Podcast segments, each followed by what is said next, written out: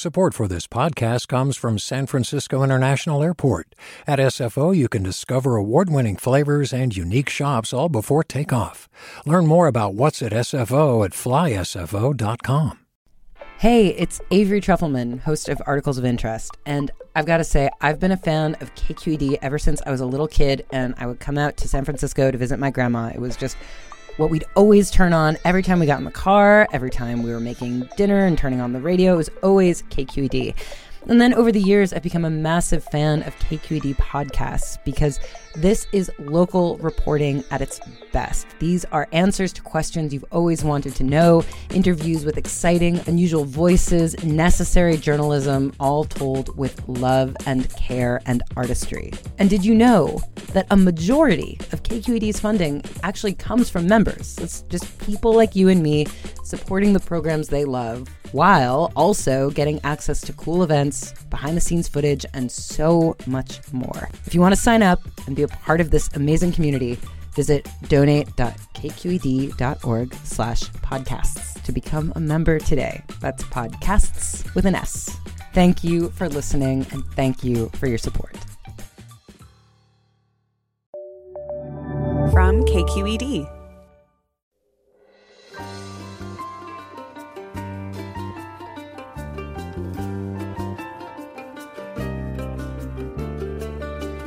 Welcome to Forum. I'm Alexis Madrigal. The coronavirus pandemic was perhaps the single most global event in history. No country has gone untouched. Today on the show, we have historian and critic Adam Tooze, whose new book, Shut Down How COVID Shook the World's Economy, reckons with the different responses of the world's governments and what they say about how power actually works in the modern world. There's so much that Americans haven't metabolized about our place in the global order, how financial capitalism has adapted to the post mortgage crash realities, and as Tooze puts it, our unbalanced relationship to nature. This is one of those books that teaches us how to see the world, so stay tuned for Forum after this news.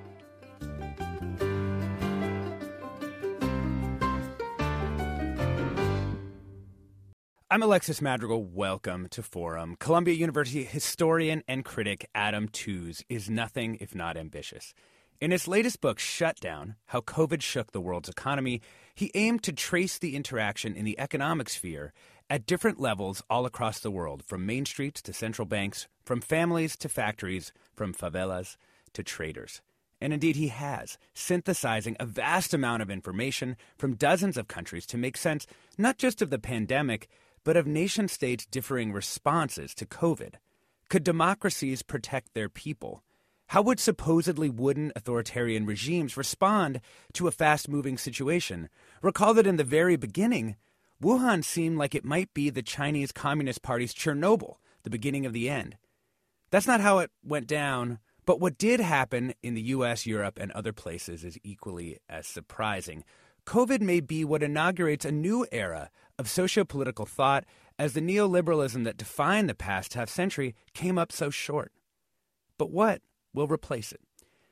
Here to expand our minds and horizons, we want to welcome Adam Tooze to the show. It's a real, real pleasure to have you here. It's great to be here. Thank you for having me on. Uh, for me, you know, a big part of the Toozian worldview is a reconfiguration of how to think about American power. I want to ask just at the beginning here what don't Americans understand about our own power in the world, both its geopolitical limits and its financial weight?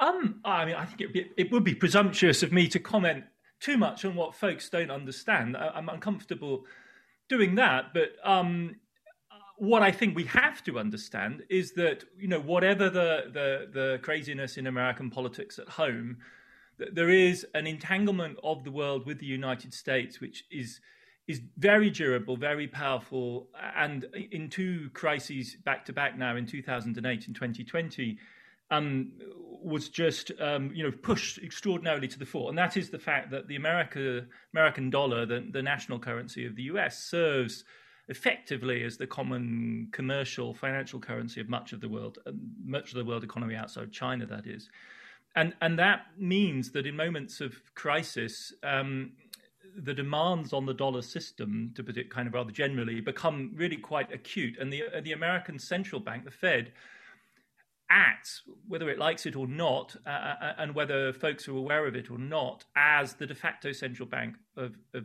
of the world. That certainly is the aspect of American power that's really at the center of the, the shutdown book. I mean, current events in Afghanistan and, and other revelations about General Milley and so on have, have pointed us to the other, I think, enduring pillar of American power, which is just simply the huge overmatch of American military force. Yeah, which and those two elements are sort of enduring. The question is what what any longer holds them together, and I think that's the truly alarming thing. The more we dig into what happened last year, the more, the more alarming that question becomes. So let's talk about the role that the Fed did play, because you know we oftentimes, in thinking about the American response, we might think about the failures of the CDC, we might think about our sort of fractious relationship with the WHO, we might think about just you know the the, the Trump administration's overall sort of bluster and uh, and and failures. But the role that the Fed played kind of, I mean, just to put it maybe slightly hyperbolically, kind of save the world economy. So, can you tell us, sort of, try and explain it to us, kind of step by step, what went wrong in the U.S. Treasuries market, and then what did the Fed do? Yeah, so so there are three types of sort of investment that really matter for big money, and, and it's it's kind of the, the rather head turning inversion of perspective that you've got to arrive at to think about this. So, if you're in the business of managing a pension fund, your problem is not that you don't have funds, the problem is where to put them. And, and there are three different places you can basically put them. You can put them in equities, the stuff that hogs the headlines in most financial reporting, you know, shares in Apple and so on. That, that's an incredibly risky thing to do because those companies' fortunes vary enormously. And you could put them in something very uh, sort of behind the scenes, which is corporate debt that's a little risky because corporations can go absolute, can actually go bankrupt. So the sort of asset which very large scale asset managers tend to hold in really huge quantities, trillions of dollars, are government debt. And we might not think necessarily of American government debt as the most secure thing to hold in the world, and it isn't. Like you know, Swiss government debt or German government debt has a higher rating. But the thing about US government debt is it's a giant market. So, about $21 trillion held by private investors. And that means there's a market for this stuff, which is so large that you, as an investor, even a big one, can basically count on being able to sell huge quantities, billions of dollars in a day, at whatever the going price is. So, what you do doesn't affect the overall picture. And that's the assumption, the really core assumption of the entire global financial system that broke down in March. Not only were treasury prices moving in the wrong direction, so they were going down as well as shares, as equities, which doesn't normally happen or hasn't happened in recent decades, which means that people were running out of both equities and treasuries. But even more worryingly, if you wanted to do that deed, that, that deal of selling, you know, three or four billion of them to get to cash, to, for instance, pay out the investors in your fund who wanted their money back, and you didn't want to sell shares because they were tumbling in price so much, you found there wasn't a buyer even for treasuries. Mm. And that shakes the entire financial system because the portfolios, the really big ones, are based on having risky equities balanced by treasuries, which are treated as essentially interest bearing cash because you can always sell them. And in the second and third week of March of 2020, that assumption broke down. And that's a more fundamental rupture than anything we saw even in 2008. Huh. So what does the Fed then have to do? You know, the, the seemingly endless liquidity is gone. People can't uh, sell their, their treasuries. And, and the Fed, did it have the power to actually fix this? Yes, it does. I mean, it's worth it. And just to double down on this point, if you tell people, you know, when I give lectures to, to investors or whatever, you always think I'm going to bore them with details about this because they must know all about it. As soon as you start talking about it, they start reliving their trauma of those weeks. And because for people like that, it's really like discovering that the banknote in your hand is not actually a banknote anymore. You know, and so I was telling one guy in Hong Kong this story, and he said, "Yeah, yeah, March seventeenth, I tried to sell two billion dollars and I couldn't, and I reeled out of my skyscraper, you know, and looked up at the apartment building I live in, and I thought to myself, if I couldn't sell two billion dollars worth of treasuries, how am I going to sell my apartment? you know, because if the treasury is not liquid, your Hong Kong apartment definitely isn't liquid, uh-huh. and your mortgage isn't. So." So it's that kind of a shock. It's really vertiginous, like the ground fell out beneath people. And so that the way you stabilize this, well, first of all, what the, the Fed did is, you know, it's rather technical stuff. It's called repo market intervention. Is, is what they did was they made it super cheap for private investors to buy treasuries. Um, which then helps, right? Because you want to put a private buyer into this pool of people all trying to sell at once. And when that didn't work as if it wasn't as effective as they'd hoped, really in the third week of March, they basically start buying treasuries themselves because everyone wants to sell. They need to be the buyer of last resort. And by the end of March, they're buying a million dollars a second um, in treasuries and mortgage backed securities. They go up to over $80 billion in the hottest days. They buy five percent of this market in a matter of weeks. So this is this is the thing which is supposed to, you know, f- stabilize the entire system. Now has got these massive support wheels, you know, propping it up on each side from from the Fed. Wow. And it's fascinating to contrast the scale of that response with the sort of other things that we were doing, right? We were playing small ball on trying to build up testing capacity. We were putting some billions of dollars into vaccine development but not billions of dollars a day. we were putting some billions overall. How do you make sense of that kind of scale mismatch between sort of what the Fed did and what like sort of the rest of this U.S. governmental apparatus was able to accomplish? It's, it's absolutely dizzying, and I do think that the big message of 2020 is scale mismatch, right? In all sorts of different scales, timeline scales. We, you know, we, we, were focused, many of us, on the climate crisis, for instance, which operates in terms of years and decades, and this thing was coming at in the speeds of of you know days and, and weeks. I don't need to tell you. You've been you know preeminent in collecting the data on this, and you know that the the speed with which this thing moves. Uh, um, it's important to say, though, that this isn't money in the sense of congressional appropriation type money. This is a balance sheet reshuffle. So, what you do is that the Fed buys um, the treasuries and issues banks that it buys them off. But of course, the banks don't actually want the cash. They just keep this in a reserve deposit at the, at the Fed.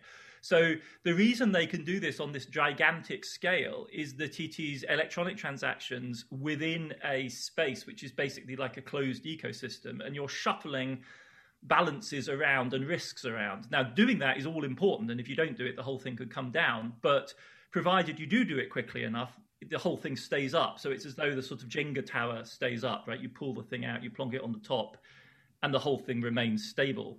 Um, that's very different from Congress saying, look, we need $2 trillion, new money upfront to be paid to desperate households that are suffering unemployment, or we need to appropriate. And then you're absolutely right. And it's still the case. Like, you know, staring the continuing pandemic in the face, we can't somehow muster between all of the countries of the world the 50 to 100 billion that would be necessary to vaccinate the world quickly.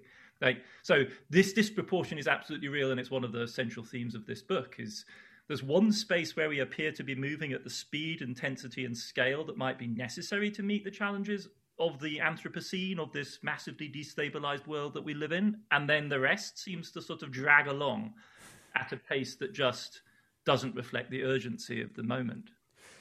You know, and one other factor in what, or one other consequence of what the Fed did that I just want to get onto the table before we go into the break is just that it supercharged the way that this intervention works, ended up supercharging the wealth of the most elite people uh, in the world. I think in your, your book, you say worldwide, the wealth of billionaires rose by $1.9 trillion in 2020, with $560 billion of that benefiting America's wealthiest people. Yeah, this is the sort of ultimate perversity of all of this is that these channels are as well oiled as they are because this is a super elite group shuffling its own balance sheet around, basically. Mm-hmm. Um, and, and, and yet we have to rely on this, and we don't really, under current structural circumstances, have any alternative but to rely on this as the mechanism, you know, the first measure, the first line of defense against destabilization. So but the effect is exactly as you say to continuously replicate this, which is why the kind of Reddit dudes were sort of the heroes of the moment because they grasped that if you took your stimulus check and plonked it into this market, you were actually playing in the big casino. Yeah. We're talking about global economics and COVID with Adam Tooze, professor of history at Columbia, director of the European Institute, and author of the new book, Shut Down How COVID Shook the World's Economy. He's also the author of the excellent Crashed How a Decade of Financial Crises Changed the World. I'm Alexis Madrigal. Stay tuned for more Forum.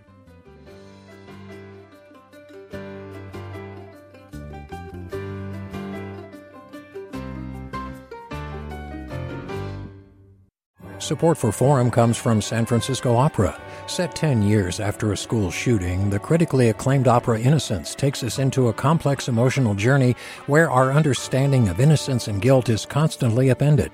Kaija Saariaho's ethereal score collapses the past into the present as a community of survivors grapple with how to move forward.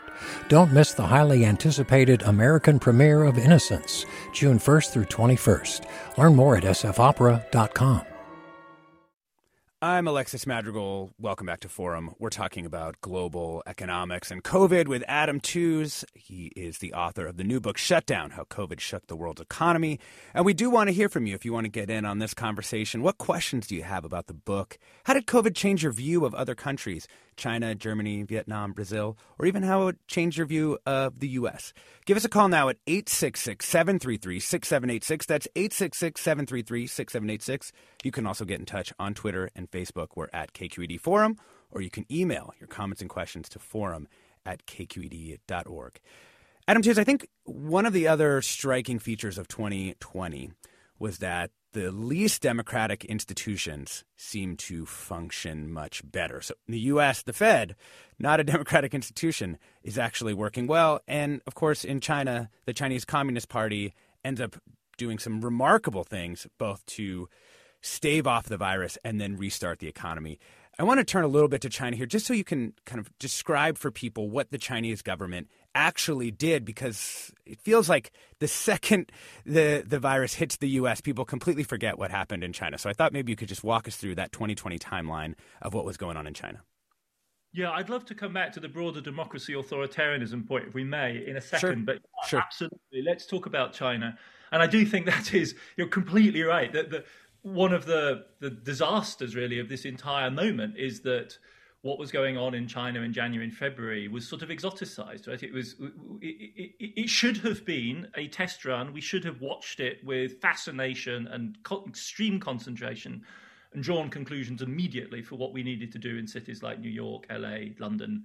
Um, concretely, what we needed to do was convene a big meeting to shut down um, uh, global air travel, you know, and that needed to be the central agenda item. And if Beijing was doing that with regard to Wuhan, then we definitely needed to do that for Tokyo, London, New York, LA, uh, and we didn't.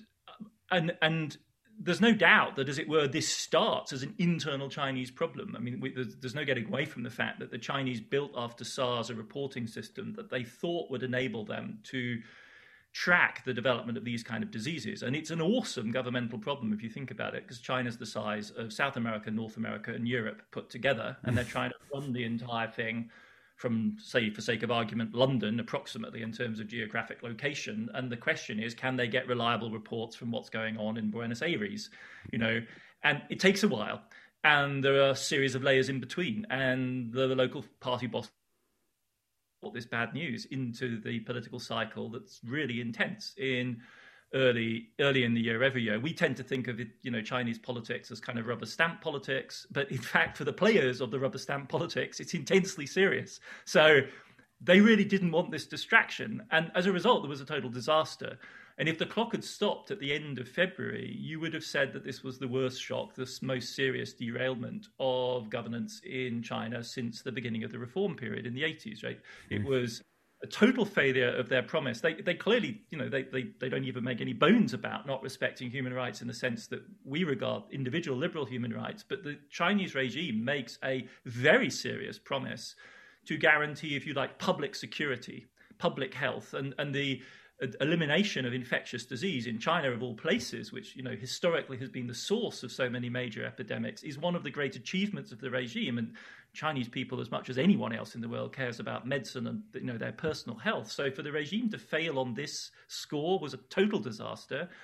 And then they triggered, it's not really fair to say they ordered it, but they triggered a collective shutdown in this giant country that by the middle of February was producing a major economic and social crisis. And again, you know, when we think of China today, we think Shanghai, affluence, you know, extraordinarily rich people, but 600 million Chinese, as their own prime minister pointed out in the middle of the crisis, still live on incomes which are by any definition, you know, really low income, indeed poverty levels.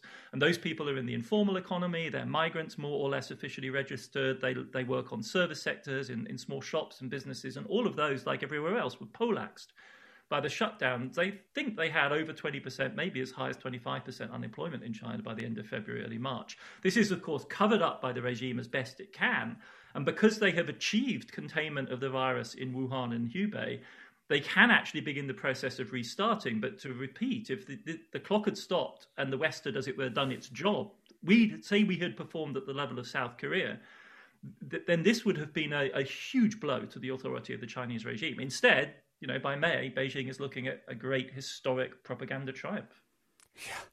And, you know, when we think about them containing the virus, it then set off its own set of problems, which actually seemed like it might be even more dangerous within the Chinese context of having shut down so much of the economy. And then they're able to, I mean, the other kind of miraculous thing is they're able to actually just kind of fire things back up and then end up with an economy that's more or less uh, uh, still on fire by the end of the year. Yes, I think that that pivot capacity. I mean, what you know, I bulk a little bit at this distinction authoritarianism democratic, not because we mm-hmm. don't need some term to describe the difference because it's huge, but I think um, a we, you know we need to think hard about exactly what sort of democratic failure happened in 2020. But then on the other hand, the regime in China it clearly works and has the awesome capacity of governance that it does because of, as it were, the mobilization at the provincial and at the at the local level. And again, we need to get our scales right because, you know, provincial in China is the size of California or even larger. The largest provinces are like the size of Germany. Um, and, the, you know, they have dozens of cities of 10 million inhabitants plus. So, you know, when we say provincial, we're talking very major government capacity at that regional level.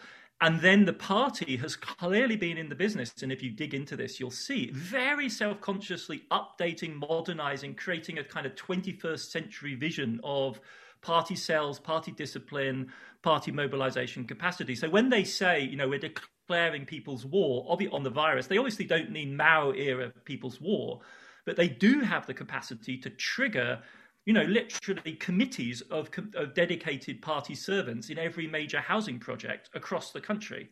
um, they can they can instruct villages to just sort of close themselves down, and because the you know the Chinese are intentionally localist, they have intense uh, ethnic and local uh, patriotisms. This happens quite quickly. They're only too happy to shut people out from Hubei, who apparently have an accent that people in the rest of China find disagreeable. And so, if you show up speaking that accent, they lock you out. So it's a it has a it's an organism with a to use that kind of metaphor with a with a very high degree of, of reactivity. And yeah. and the and the party triumphs if you like by feeding off that and continuously remobilizing it and re-energizing it. Well and the contrast there with what's happening in the US to come back to this question about the democratic institutions in the US I mean what was really striking was just this mismatch of state capacity in the US versus China putting the Fed sort of off to the side.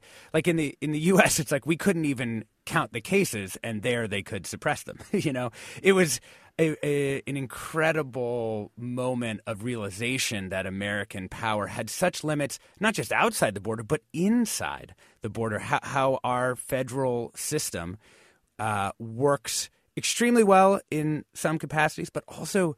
Uh, and this has continued to be the case throughout the pandemic, are the way that we distribute power across the country to states and local officials also means that we're distributing information gathering capabilities, that we're distributing the actual execution of federal plans and implementation of all these plans.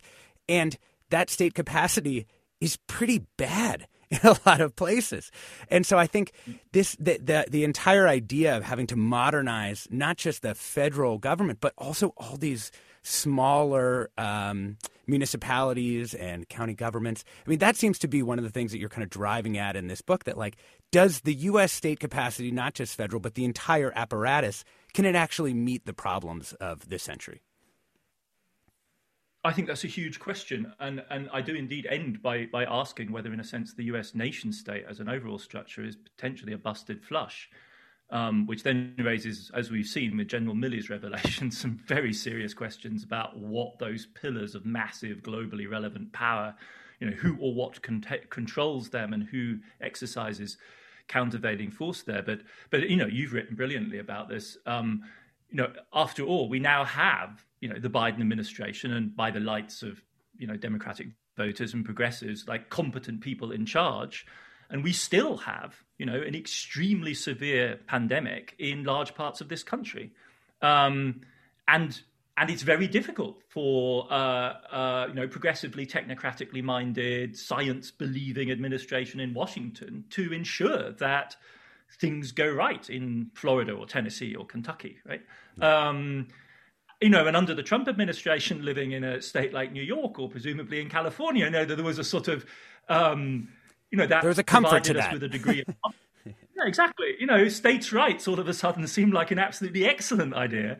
Um, and I do think this is an open question for progressives, as it were. You know, is our interest in aggregating this profoundly fissured society and political culture into a more potent nation state, or, or not, frankly? Because it's a gamble either way, and it depends rather who's in control of the levers of power in Washington at certain moments.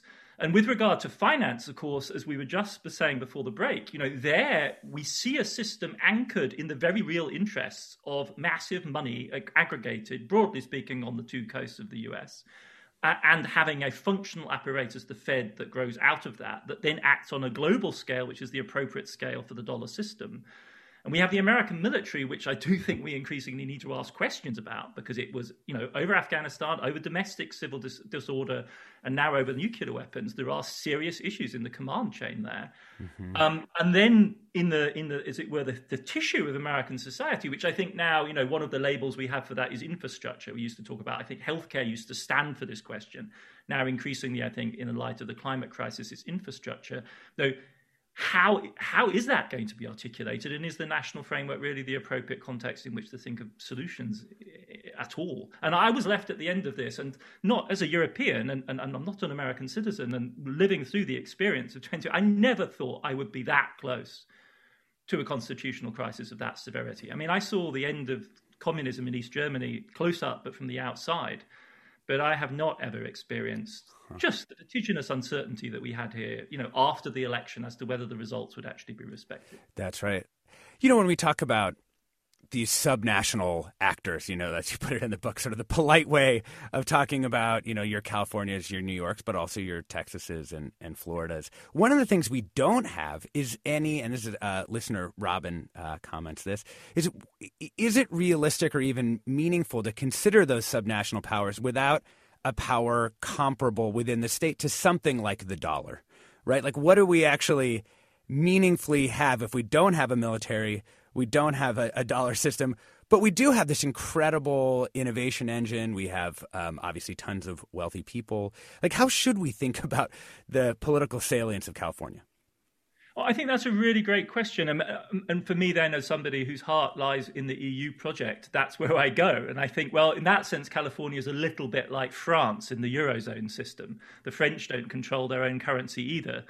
And the critical thing then is what is the stance of your central bank? And if you have a central bank as proactive, if you like, as expansive and expansionary as the Fed has been in recent years, not controlling your own currency is not quite the fetter that it becomes if you don't. Um, so that's, as it were, one part of the answer. Clearly, it's true that, Ca- that California or New York are not financial and monetary sovereigns. And of course, they're then hampered by the legacy of fiscal politics of the 1970s, budget balance, you know, uh, which further constrain that sovereignty.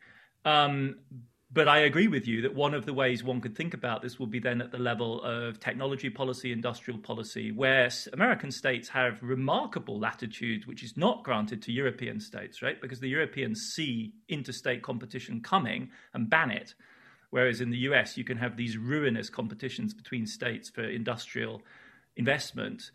And the other area is regulation, and California has been preeminent in this. I mean, California changed the entire global car market in the 70s with the regulations that you pushed, and that can you continue to serve as a as a backstop against Trumpian deregulation because it's clear that the big auto firms really would, in some senses, prefer to be in a coalition with clear regulatory future prospects, and California acts as an anchor for that. Yeah.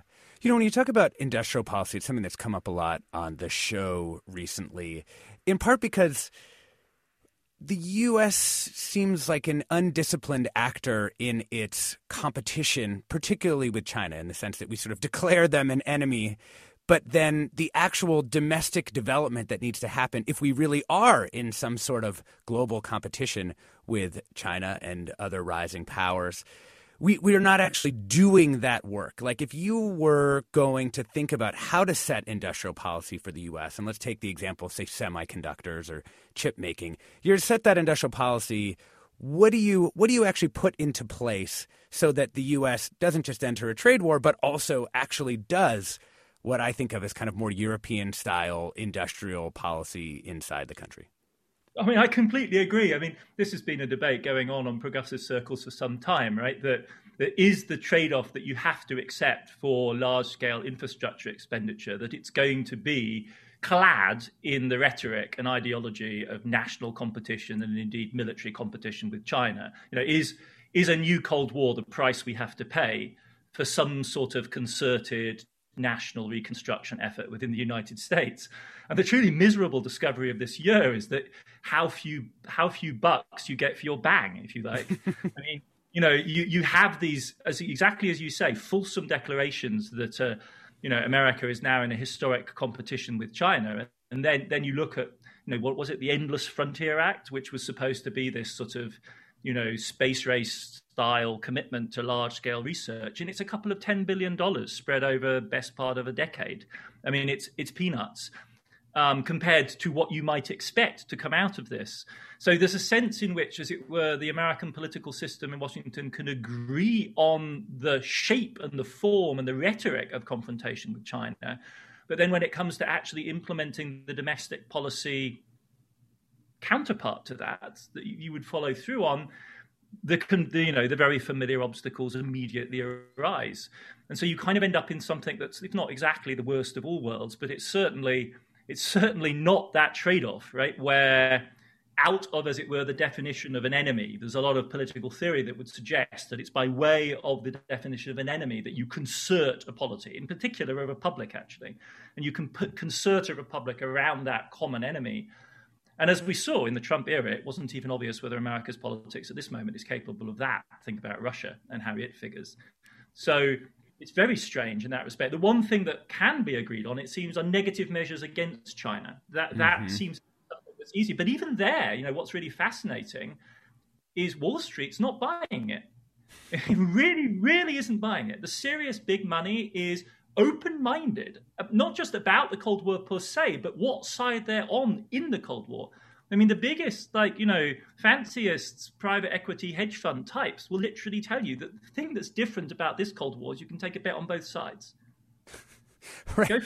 I mean, it's, and they say it out loud, you know. So this isn't McCarthy because if you, you know, if you said that out loud, then you would you know, and Barr, Trump's attorney general, was pushing in a direction that I think, you know, was going to silence that kind of talk. But it's right here, right now. I mean, you you know, and you have to read the pages of the Wall Street Journal and the FT to see this conversation being had out by George Soros, who's an old Cold Warrior, and BlackRock, who are saying we're all underweight Chinese equities at this moment.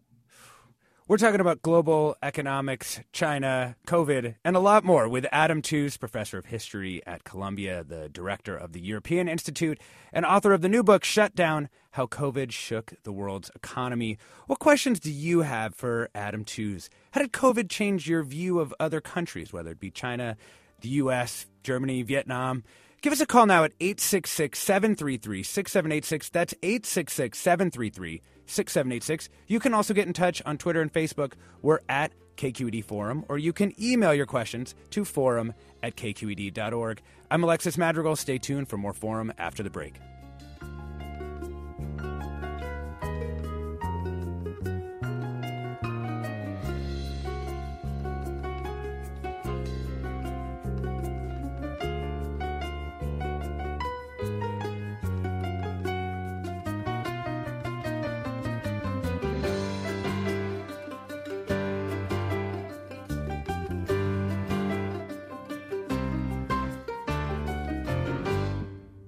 We've all got those parts of our house where the internet just won't go. Well, if you had wall to wall Wi Fi from Xfinity, you could worry less about dead spots.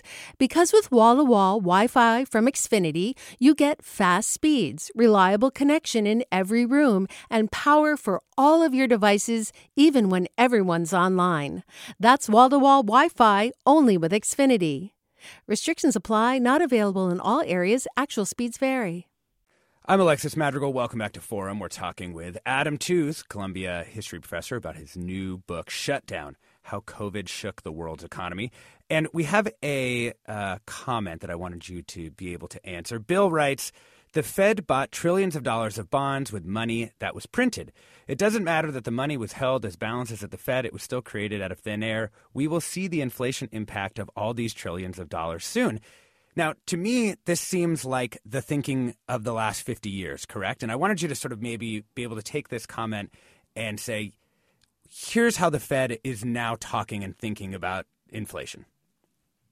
Yeah, so I to start with, I think it's worth accepting that you know that is absolutely common sense, and the fact that that is so far not true and has not proven true in Japan really since the late 1990s and in the West since 2008 is one of the truly head scratching, puzzling phenomena of the present day because common sense would dictate exactly as your listener suggested that if you do create this kind of huge surge in money, it must in the end translate at some point into inflation. And the sort of inflation we have seen quite a lot of is, it turns out, in asset prices rather than in real things. So in in job in wages in the prices of goods produced and so on. So we have not seen classic inflation so far. So that suggests that in fact quite a lot of this money just gets absorbed passively if you like into the financial system the anxiety has become quite acute in the last year or so because we have seen price spikes for all sorts of things. There was a real estate bubble that, uh, which is ongoing still, and in some definitely places, still ongoing here.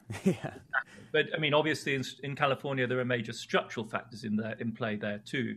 And then we've seen these anomalous spikes in things like lumber or secondhand cars, used cars, because there weren't enough chips to make new cars, so people ended up buying last year's model those kind of effects. And the big argument, and again, it's a you know, it's a very smart people are on two sides of this argument.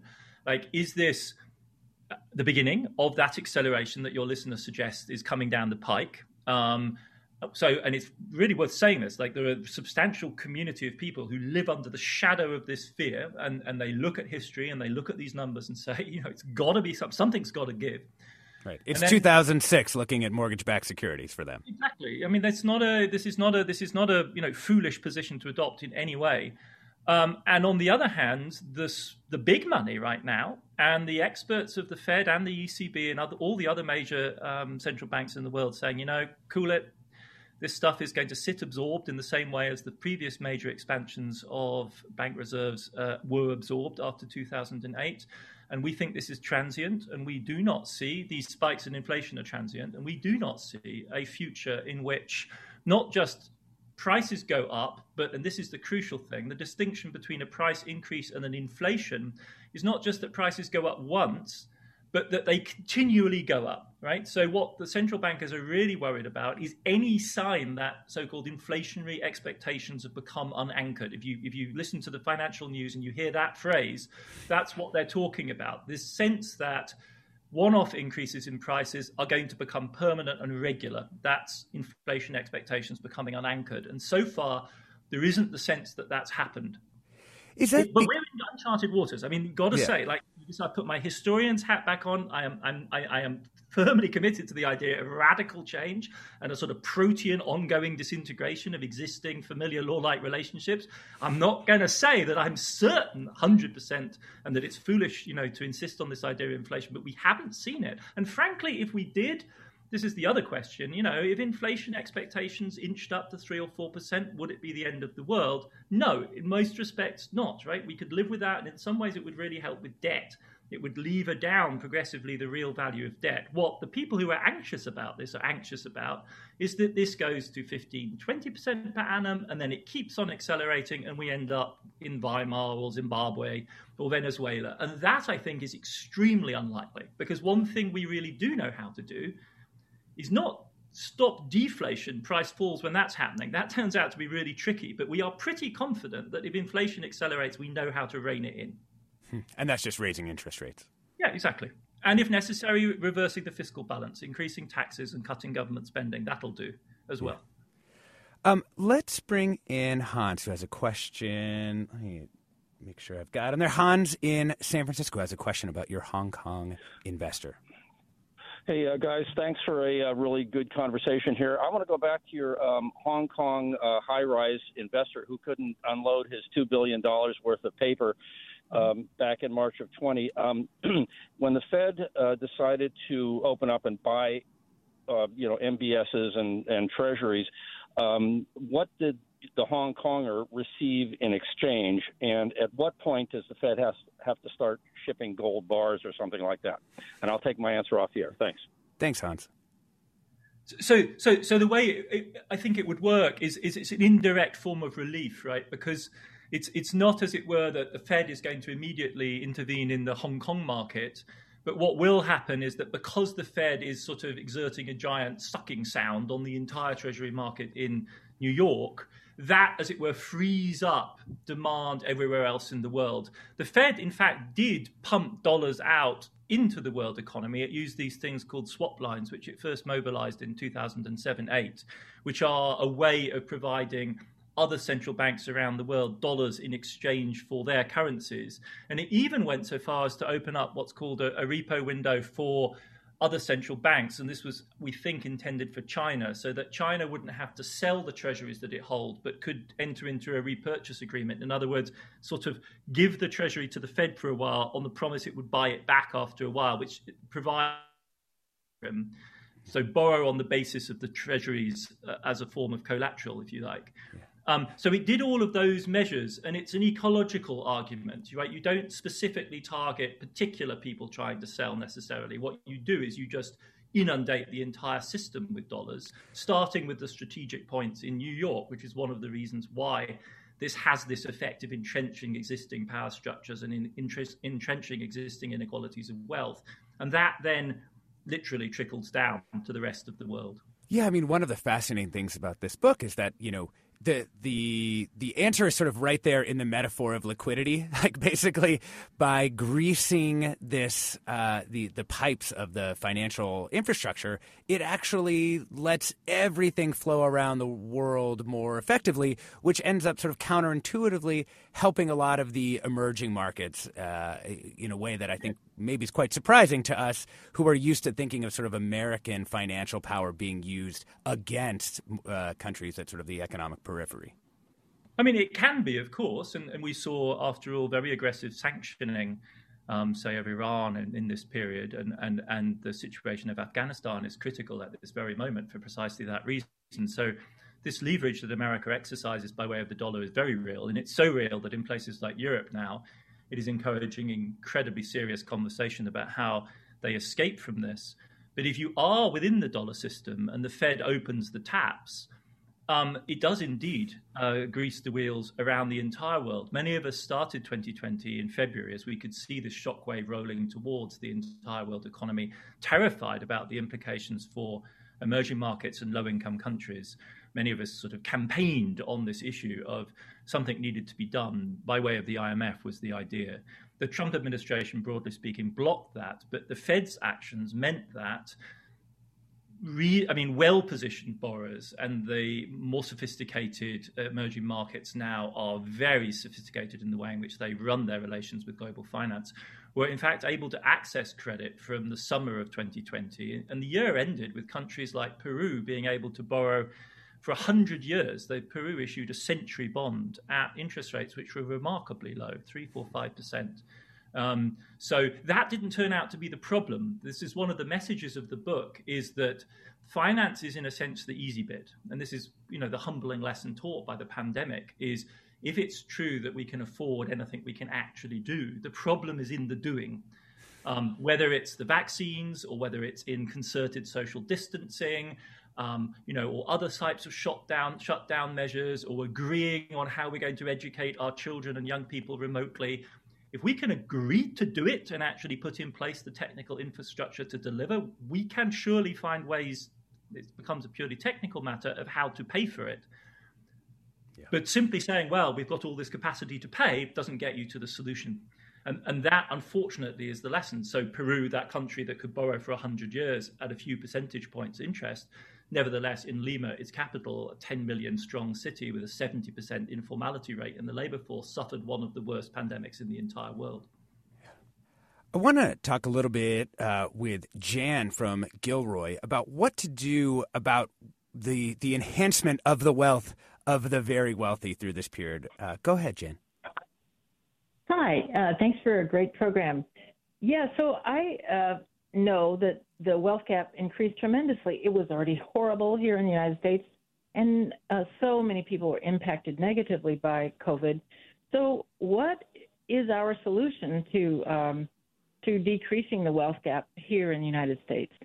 Thank you, Jan. I mean, I know one answer you'd get from like Emmanuel Saez at Berkeley or something like that would be a wealth tax, but then there's the how of actually getting there, and then how precisely that wealth tax works uh, is, uh, I, I, think, the, the key sticking point.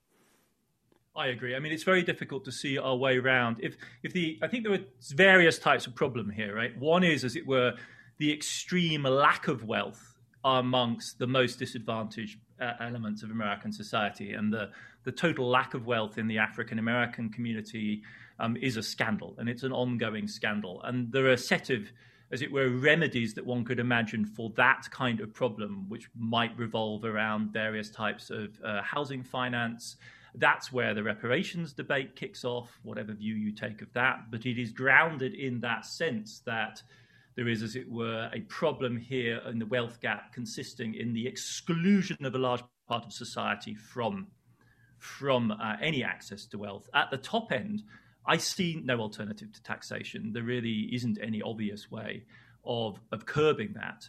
Um, it has to take the form of some sort of redistribution. I mean, it's it's very difficult to see how else you you get at that, and it, and it could take the form of income taxes um, you know, because you can get around some of the issues um, uh, which are very complex in, in, in taxing wealth because the definition of wealth is so difficult. If you just focus on income instead, to do that, however, you have to up arm the IRS and you have to, uh, as it were, just cut through the the mesh of of essentially obfuscation that the tax code provides, and which is exploited by those equipped with the best lawyers and the best accountants um, to avoid paying tax. But one way or the other, I don't see any alternative to it. And the spectacle of you know the billionaires flying off to space in their vanity space projects in the course of this year is just so grotesque. I mean, China provides us with one model, um, but um, you know, there's a bit of me that thinks that when they come down to Earth, it would be quite nice if they discovered that they've been expropriated. But that's obviously not on the on the cards. But but that is certainly you know, one route which the Chinese regime has gone down, which is to say, look, we're going to regulate you and don't count on us to play fair and don't count on us to play, you know, in a way which will provide you with the protections of the law, because you know perfectly well that that's not the kind of regime we are. And they basically called the bluff of their billionaires and said, look, this is for real.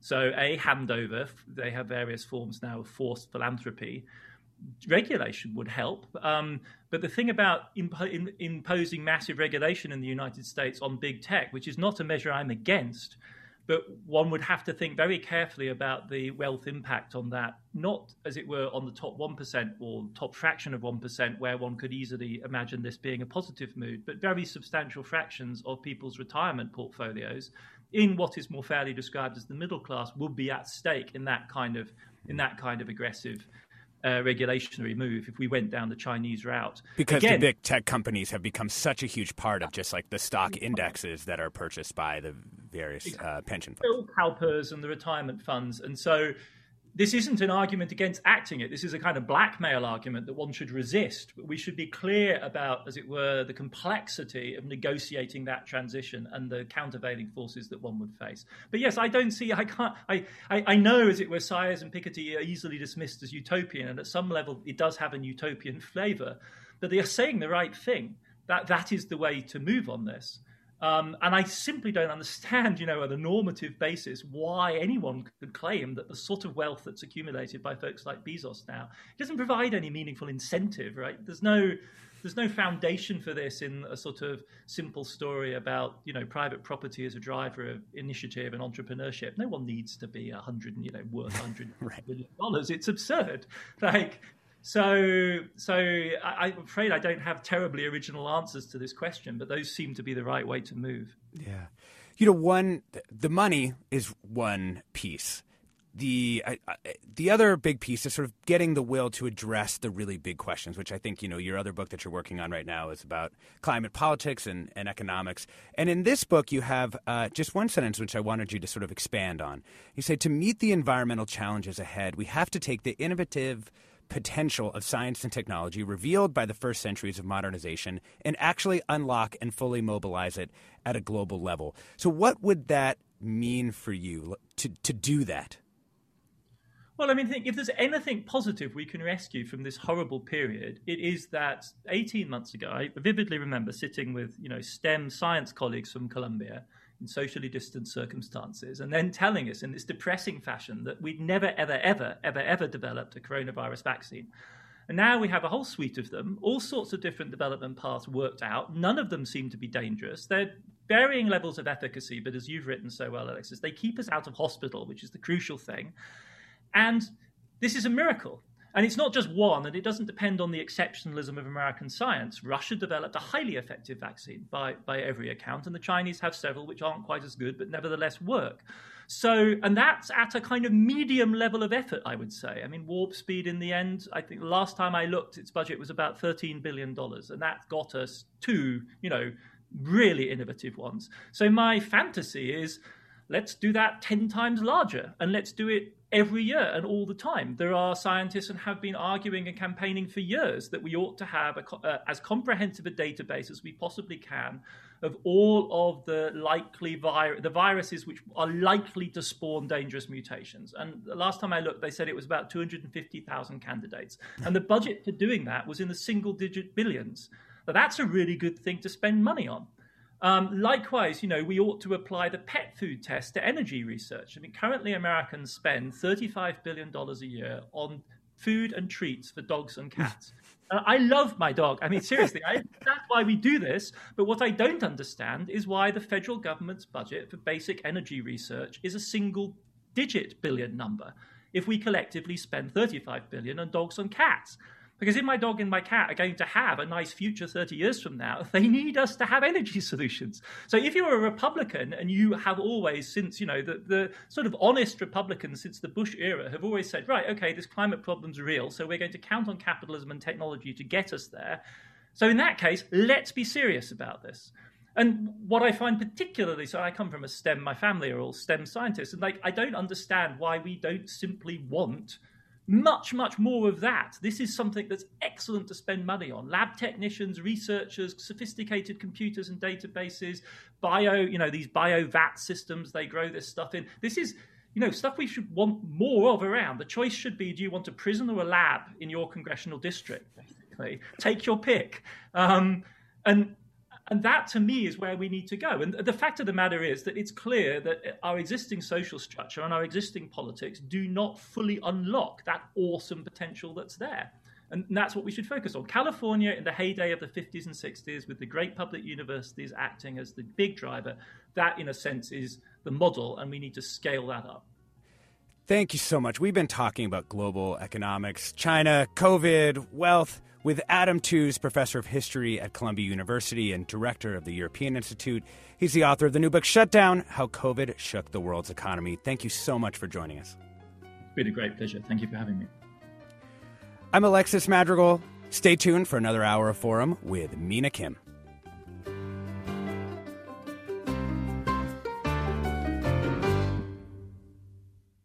Funds for the production of Forum are provided by the members of KQED Public Radio and the Germanacos Foundation and the Generosity Foundation.